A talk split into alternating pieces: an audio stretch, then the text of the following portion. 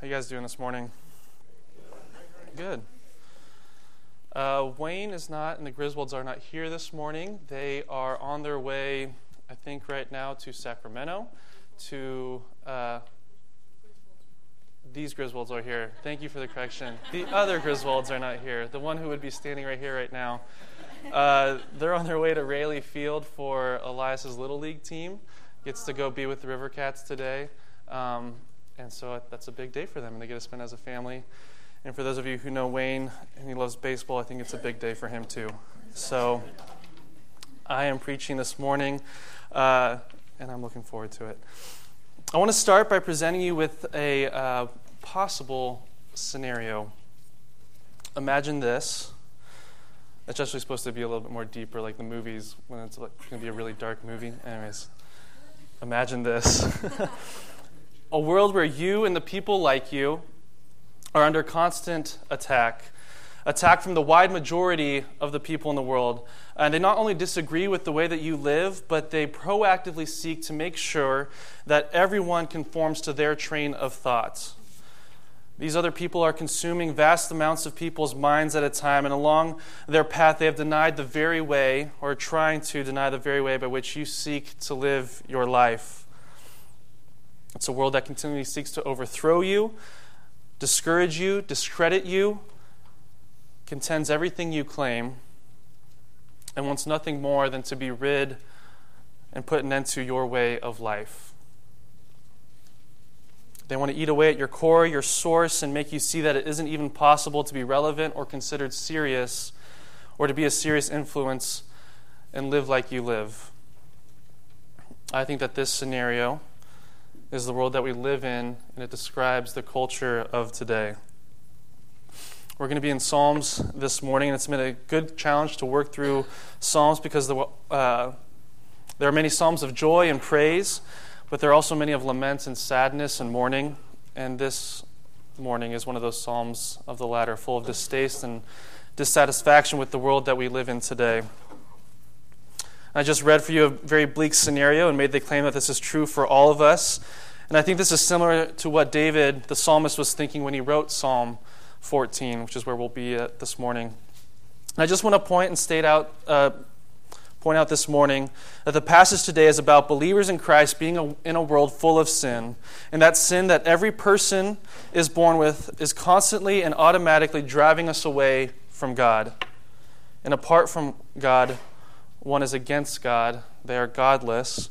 We are all, as the Bible would say, without God, fools. But there is hope, and that hope is found in Christ, and that gives us courage and uh, boldness to be in a world that doesn't know Him. And this is important to every person in this room, and this is especially vital if we are to be a church in today's world. We must know how to live in a world with a godless culture. So, if you want to turn in your Bibles or scroll on your phones to Psalm 14, let's read this together. The fool says in his heart, There is no God. They are corrupt, they do abominable deeds. There is none who does good. The Lord looks down from heaven on the children of man to see if there are any who understand, who seek after God.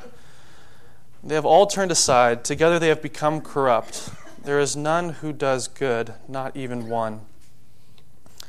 Have they no knowledge, all the evildoers, who eat up my people as they eat bread, and do not call upon the Lord? There they are in great terror, for God is with the generation of the righteous. You would shame the plans of the poor, but the Lord is his refuge. Oh, that salvation for Israel would come out of Zion when the Lord restores the fortunes of his people. Let, let Jacob rejoice, let Israel be glad. Let's pray. God, we come before you, Lord, and we, uh, we need you. We need you every second of the day. And apart from you, there is no good.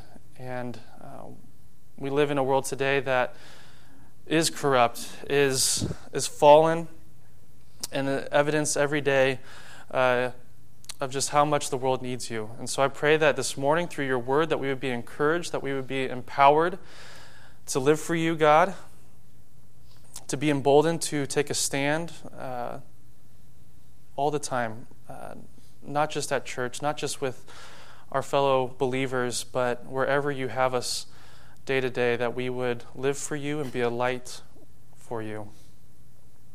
So we pray as we hear the truth uh, that would, it would go straight to our hearts, Lord, that you would do a work in our lives. And we give this whole morning to you. Amen. A little bit of a background on Psalm 14. Uh, this is in continuation of many psalms of lament. And David, the author here, is inviting his people, the Israelites, uh, God's chosen nation, to lament with him and to feel his pains toward the situation that he sees and feels at the time. And this is a communi- community uh, lamenting for the corruption on earth. They're mourning the fact that mankind does not seek God, but instead uh, treats God's people cruelly. And this is a point uh, not just made in the Psalms, but in the entirety of the Bible, and that is that if not with God, then one is without God and against God. They are godless.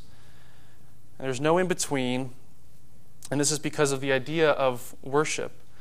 This is something that God's been putting on my heart lately is what do people worship? Well, one worships what is in one's heart. So if they do not have God in their heart, then they are worshiping something or someone else. It may be themselves, it may be money, it may be career, it may be another religion with other gods, it may be uh, science or history or culture, it may even be food or Netflix.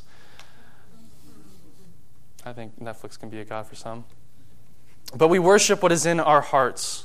And the point is that if not God, then we're worshiping something or someone else.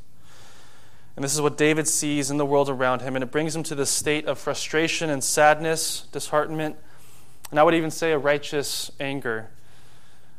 It's an anger for David because it's not just the world that he lived in, but that he was a part of, that he was involved with, that he interacted with. One thing I appreciate about this psalm and other psalms like it, these psalms of lament, uh, and even specifically Psalms 53, which is a almost verbatim mirror of Psalm 14, is that its inclusion in the Bible tells us something. It tells us that it's okay to be frustrated, it's okay to be discouraged and disheartened, and it tells us that we can communicate those feelings, those negative feelings towards God. It also teaches us how to communi- communicate those feelings to God. And this is what I want to unpack this morning is this process that David went through in this psalm. But I think this is important because sometimes I think that we as Christians are made to feel like we have to be positive. We have to be positive in the world today. There's no room for negative. Um, I know that I felt that pressure when someone else is dishing out the discouragement or uh, disheartenment about the world that we live in. I feel the immediate tug to just say, no, wait, God is here, there is positive. But I think I miss an essential step, which is just acknowledging what they said. I miss what Psalm 14 is, and it's just to acknowledge the step of communicating, voicing, expressing the emotion and the thought. And God lets David do that and hears David as he does that. And I know that I've learned this in relationships and even in marriage that it's so important just to be heard. It is so important to be heard and acknowledged. And so I think that God was allowing David to have this moment of expressing this to God. But like I said, we're going to look at the process by which David writes this psalm, and he doesn't end at a point of negativity, but David looks to God for hope. And so there are three ways that I want to break down this psalm. Uh, verses 1 through 4, I think, talk about what a fool is and how foolishness is spreading. Verses 5 through 6 will cover how, despite the fool's attempts, God is still our refuge. And then verse 7 is a prayer for God's people. I want to dissect this passage, get our hands dirty while digging through verse by verse, and then I want to ask just a couple questions about how this psalm affects us today. So, number one, what a fool is and how foolishness is spreading. Uh, it starts off with answering the question Who is a fool? A fool is someone who says there is no God. We have to understand, too, that when David is writing this, the word fool uh, is not like we would use fool today. We barely even use the word fool. But maybe a more modern translation of the word that has similar weight and meaning might be an idiot or a moron. And I know that comes across negative, but it's meant to be that. It's meant to be something that isn't said jokingly uh, about someone's actions, but truly to describe the person in, in their heart and how they are a fool. They are unwise. And David goes further to say that uh, they do not acknowledge God. There is no God. So basically, from this passage, a fool is someone who denies the truth and wisdom and need for God. And it's very clear that you don't want to be a fool. And then David says that they do abominable deeds. And this is describing actions and behavior that are idolatrous, is putting anything else above God and in the place of God.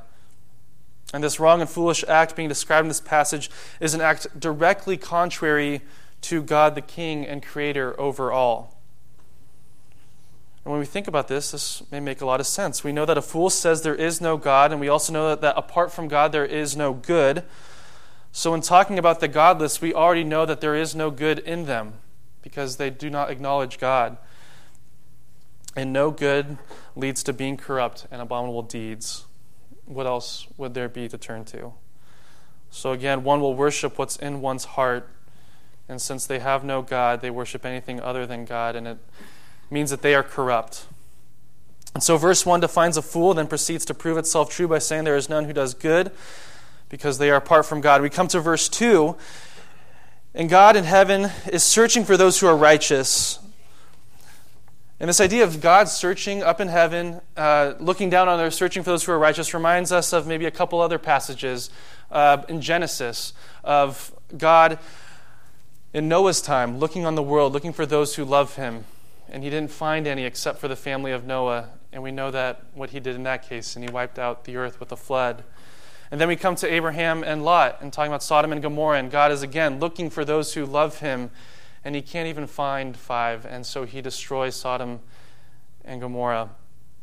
And we come to Psalm 14 and we see something similar. God is looks down from heaven on the children of man to see if there are any who understand, who seek after God. And I think that Psalm 14 kind of sheds a different light than those other stories. I think, I, I love this part. I think God wants us. He wants to be in relationship with us. And there's intimate relationship with God awaiting for those who pursue Him. One of my favorite authors, John Mark Comer, says he taught us to call God Father, the most intimate relational name there is. And as one poet said, so eloquently said, God waits to be wanted. He's aching for relationship with you. And so, with that in mind, and we look back at verse 2, I love what this conveys. God is looking down not to exact justice and to uh, be looking to destroy anyone, but He's looking for those who want Him. He's looking for those who want relationship with Him. He's eager for relationship with His people. He wants us to know Him so that we can have intimate relationship with the God and Creator of all. The best relationship that we could ever have. That's what He wants for us. I tell this to the students and the youth all the time that the best relationship they can ever have is with God, not with anyone else.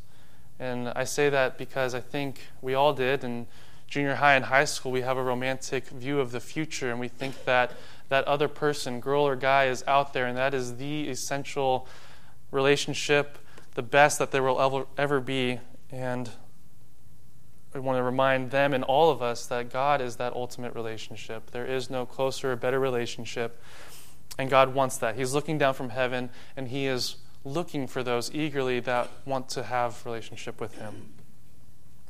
So God is doing that, but the world is fallen. And in verse 3, we see that they have all turned aside.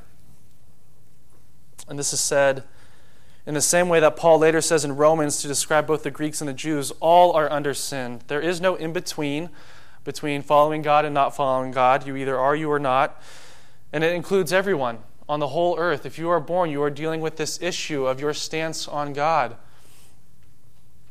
And like I said at the beginning, we worship what is in our hearts. So if not God in our hearts, then one is worshiping something else.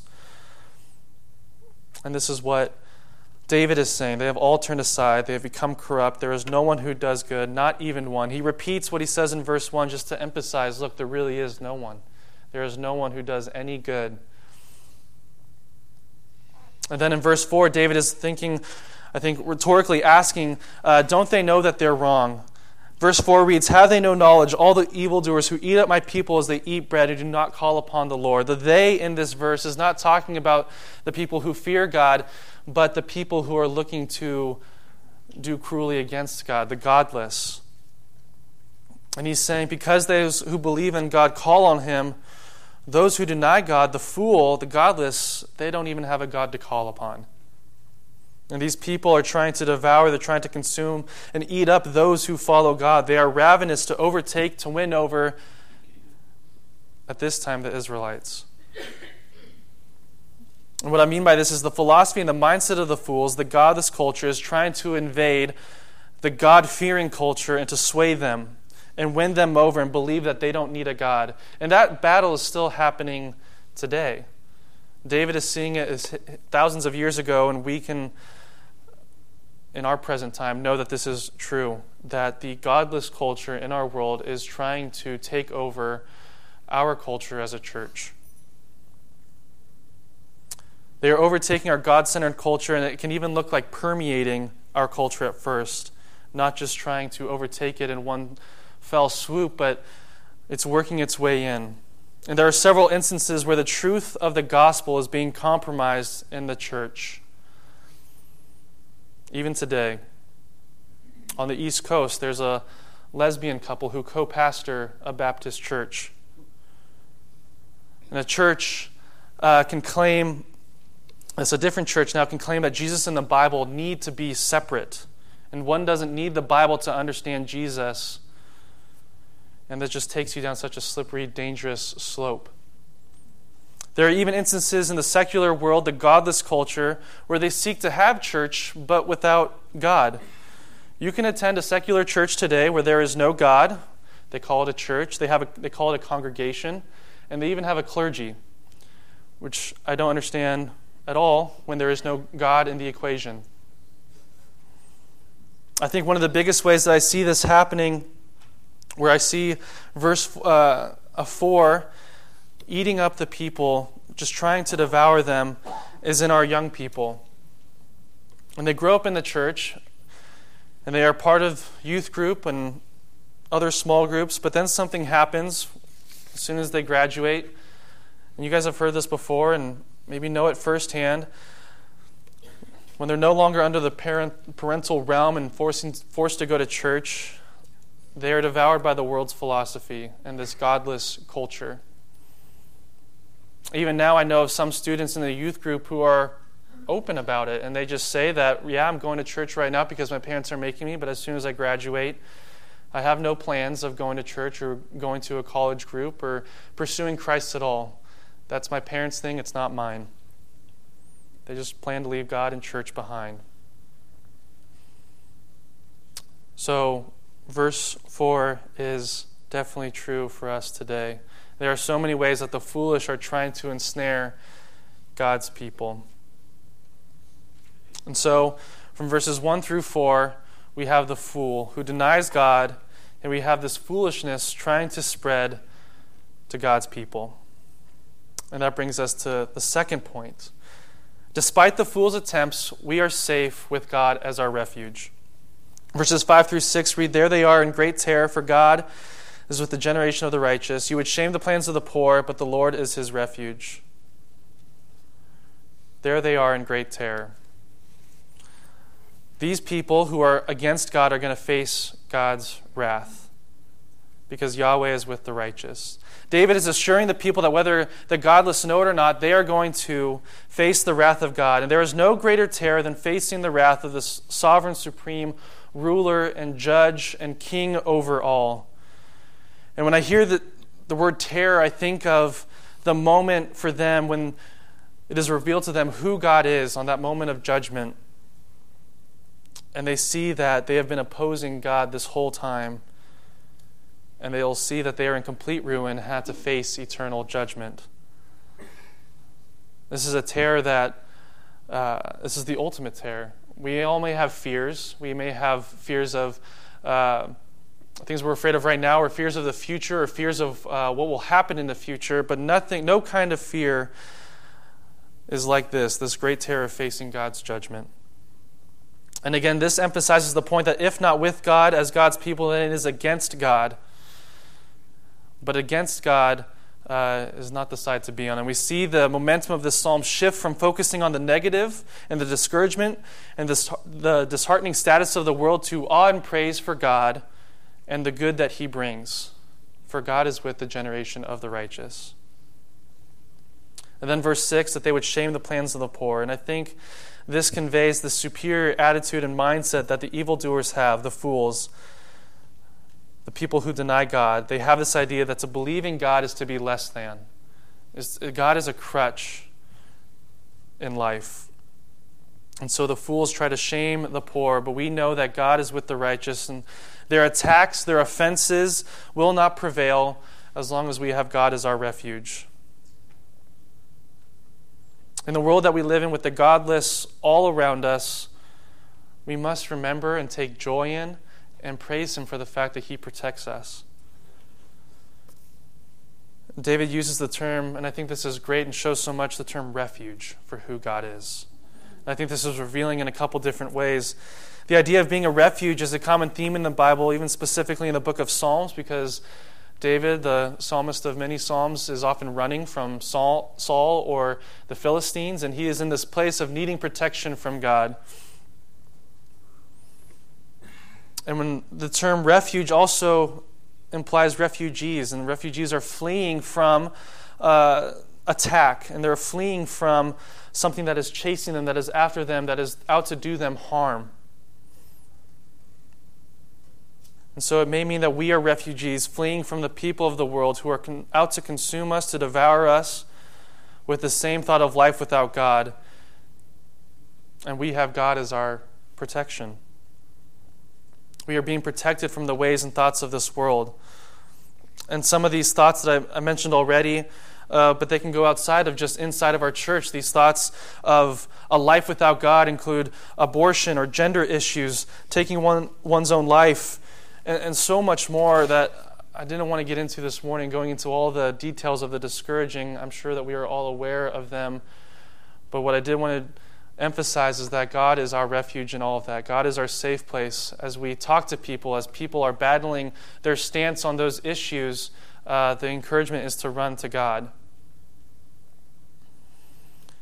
God isn't a part of those equations in the way that they convey it the godless world is proactively trying to devour us, and so we need, to, we need the protection and refuge of God. The righteous need to proactively run to God. We don't just, uh, we, we can't have this mentality that I know God is my refuge, but running to God is only in times of need. It should be all the time. And I think it was a huge comfort to read this and to know that the God of the universe is our refuge, who will protect us from the enemy. When under attack, we're not fleeing to an option that'll do, uh, uh, that'll just get us past whatever hardship or struggle. I know sometimes when I think of a safe house or a refuge, I think of a shelter that is adequate but not that great. It'll do, it'll, it'll protect, uh, but I wouldn't live in it. I wouldn't want to be in it for a long time. But I think God redefines that idea of a refuge. And He is the ultimate place of safety and comfort and security. There is no better place than Him. God can't be our second option, our backup option in times of need. He is the place that we should be dwelling in, that we should be at all the time. And so He's there for us. God is a refuge to God's people. And despite the attempts of the foolish, God protects us. And this brings me to the third part. And this is prayer, the third part of our chapter here prayer for God's people. The last verse completes this process by which David writes this psalm where we see the conveying of frustration to praising God, and then he ends here with a prayer for the future promise of salvation through the life of Jesus Christ. We have a prayer for those who are righteous and seek restoration from their place of trouble. It's a reminder to look forward to the restoration found in the Messiah. The Lord restores the fortunes of his people. And this is referring specifically to the rising up and the lifting up that God does, does for us from a place of suffering or affliction to a place of prominence. And so we all know that while on earth we will never experience full prominence, this will not be that place. This is the place of suffering and affliction. uh, but we can look forward to when God raises us up and, res- and restores us fully in heaven with Him. We also need to remember that this is a communal song for the people to sing. So this is not just David looking forward to the coming Messiah, but all of God's people singing together their declaration of firm, solid hope in Jesus. And at this time, I want to draw our attention to Romans because this is something that Paul says in his book in Romans. Uh, he references Psalm 14. And I think it'll be very beneficial for us to do what Paul does. So, Romans 3, you can turn there if you'd like, I'll read it. But Romans uh, 3, verse 9, starting in verse 9, all the way through verse 19, is referencing Psalm 14. And I'll read verses 11 through 12 and verse 18.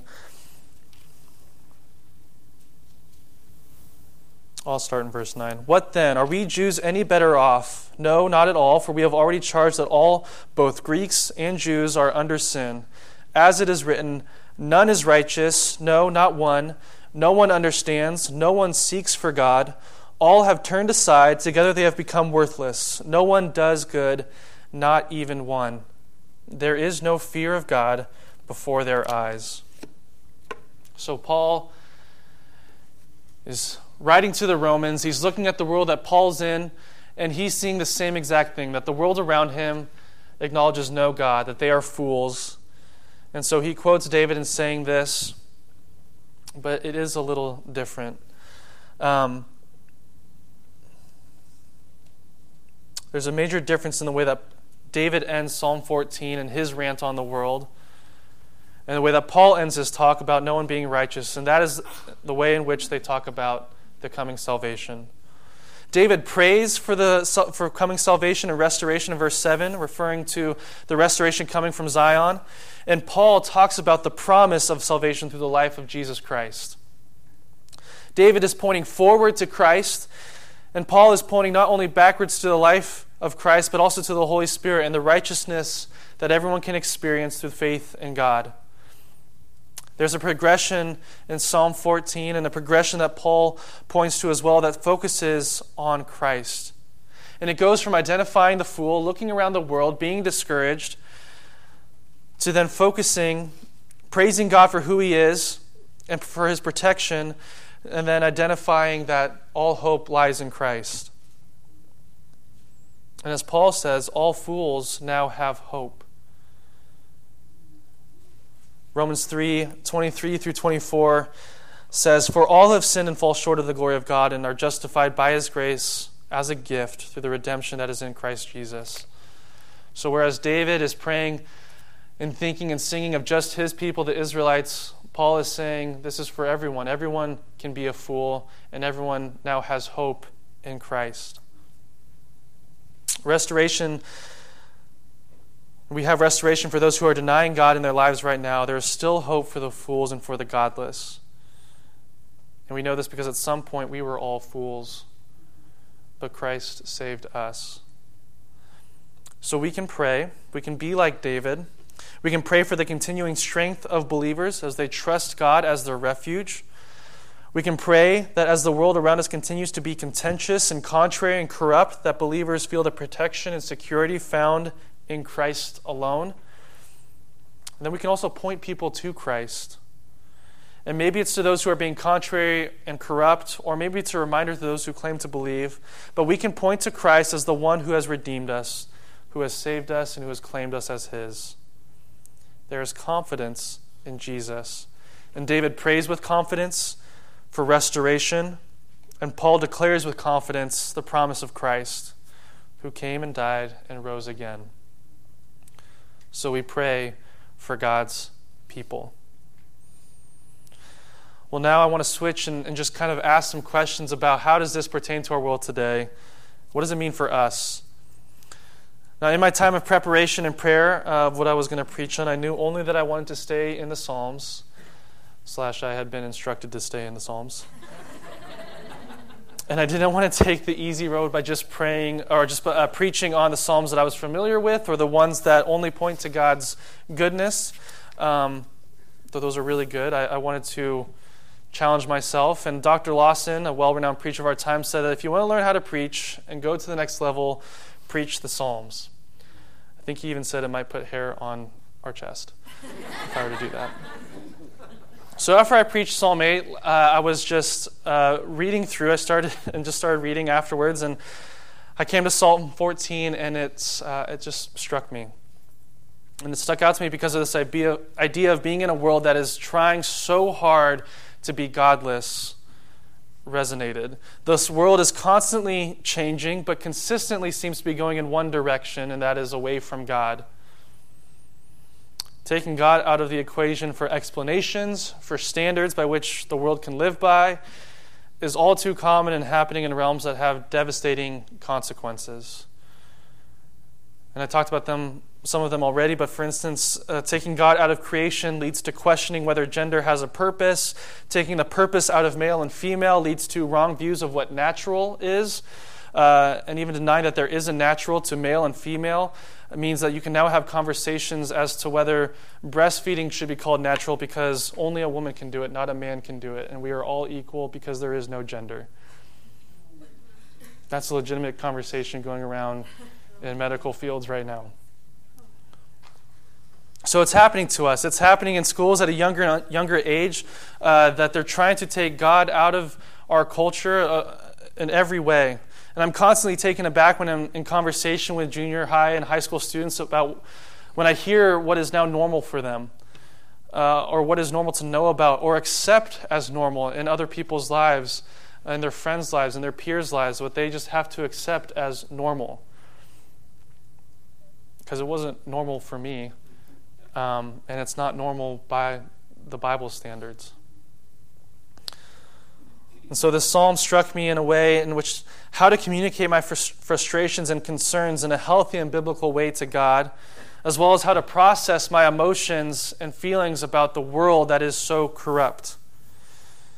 And like I said, it helped me to just even know that I can communicate those to God and that it shouldn't end in a negative, but in a positive and focusing on the hope of Christ. It also led to three questions which is how I want to end this morning. I want to ask these three questions and answer them to a degree, but really allow you to answer them more personally after.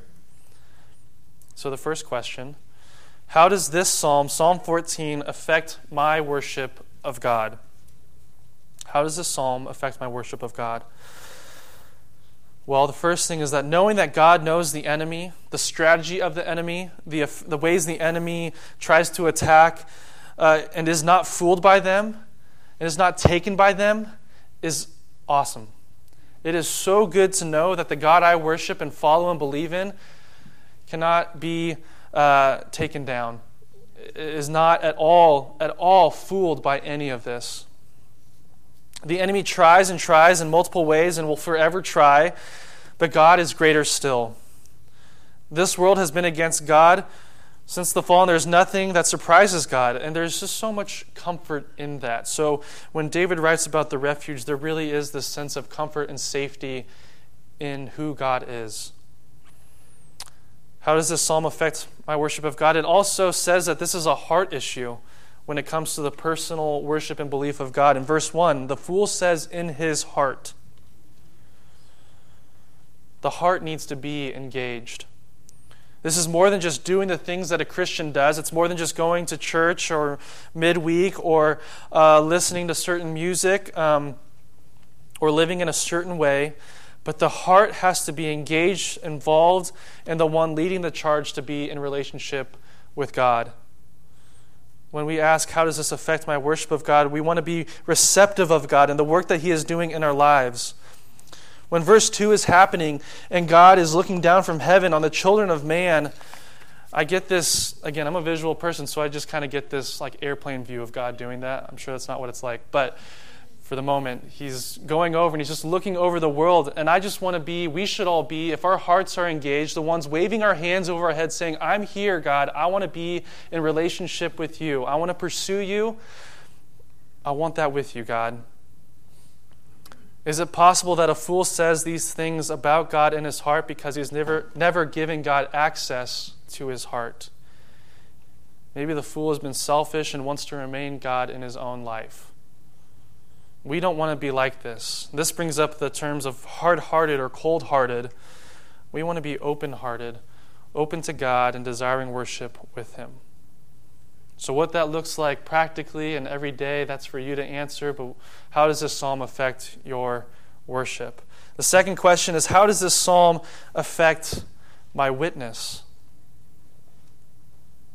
The world is contentious. They are not just satisfied to say that you live this way, I'll live this way, but it's a turf war with the world. And they are constantly infringing upon our beliefs and our way of life.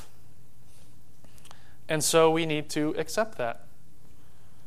We need to accept that there is opposition and we need to be prepared.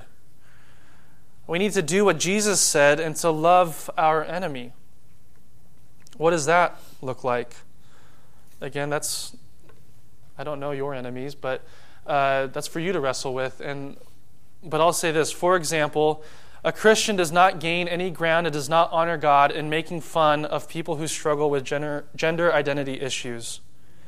We do it by having conversations with people with those struggles, uh, with our minds constantly on their soul, not focused on their specific sin, but on their soul. And we can look to the example of Jesus in, in his ministry and the people that he came across. And once they knew who he was, they were confronted with the truth of God's character and his holy person. It was then that they were radically changed. We have to let the Spirit do the conviction and not, that can't be our focus. So, how does Psalm 14 affect our witness? It encourages us to be prepared in this world, but always to point to Christ and the hope that is found in Him. And then the last question how does Psalm 14 affect our life as a church? How does it affect us as a church? Well, God is our refuge, and in some ways, this church is a safe house. The last thing we want to do is to face real battle from the world and then come to the church and also face battle from within. The church is supposed to be a place of refuge from the battle. So, again, answer on your own and, and, wrestle with this, but something that came to mind is when we disagree, when we disagree with the people in this room, with other Christians, our disagreements should be handled differently than how the world handles disagreements. We don't deal with it through personal jabs. We give the other the benefit of the doubt. And we seek to love them in that moment. Maybe some of you are in relationship with another Christian who is contentious, uh, who just rubs you the wrong way, and you don't seem to get along with. And how you handle that contention should promote peace and safety and a sense of togetherness that still preserves the unity found in Christ. It should not make the matter worse, should not exacerbate the issue. So, Psalm 14 unites us as followers of Christ who all have the opposition of a godless culture. We are to encourage one another and to strengthen one another. So, I just want to conclude with this idea of what Paul and David are talking about. Paul looks back on this psalm and sees the prayer that David has for salvation. But when Paul talks about Psalm 14, he doesn't pray for salvation. He tells us of the promise of salvation that we have in Jesus Christ. And later on, he'll write to Timothy in Colossians, and he writes uh, something that I think pertains to us perfectly today as an encouragement for us, as instruction for us, um, and as a motivation for us this morning. Colossians 2 6 through 8 says, Therefore, as you, as you received Christ Jesus the Lord, so walk in him, rooted and built up in him, and established in the faith, just as you were taught, abounding in thanksgiving. See to it that no one takes you captive by philosophy and empty deceit, according to human tradition, according to the elemental spirits of the world, and not according to Christ. I think what we can learn also is this this is going to be with us for forever. David dealt with it, Paul dealt with it, we're dealing with it, but we have Christ. Christ is our hope, and He is our refuge. It's okay to feel negative. It's okay to have moments of frustration about the world around us, and it's okay to talk about it to God as long as we land on our firm hope and faith in Christ. And that there is hope for the world around us as well that is found in Christ. Let's pray. God, again, we come before you, and oh, we're just so thankful that you have come and you have saved us, Lord. We're thankful for the work that you've done in our lives and the work that you're still doing in, in the world around us. I think it's easy to have a negative view that it's hopeless.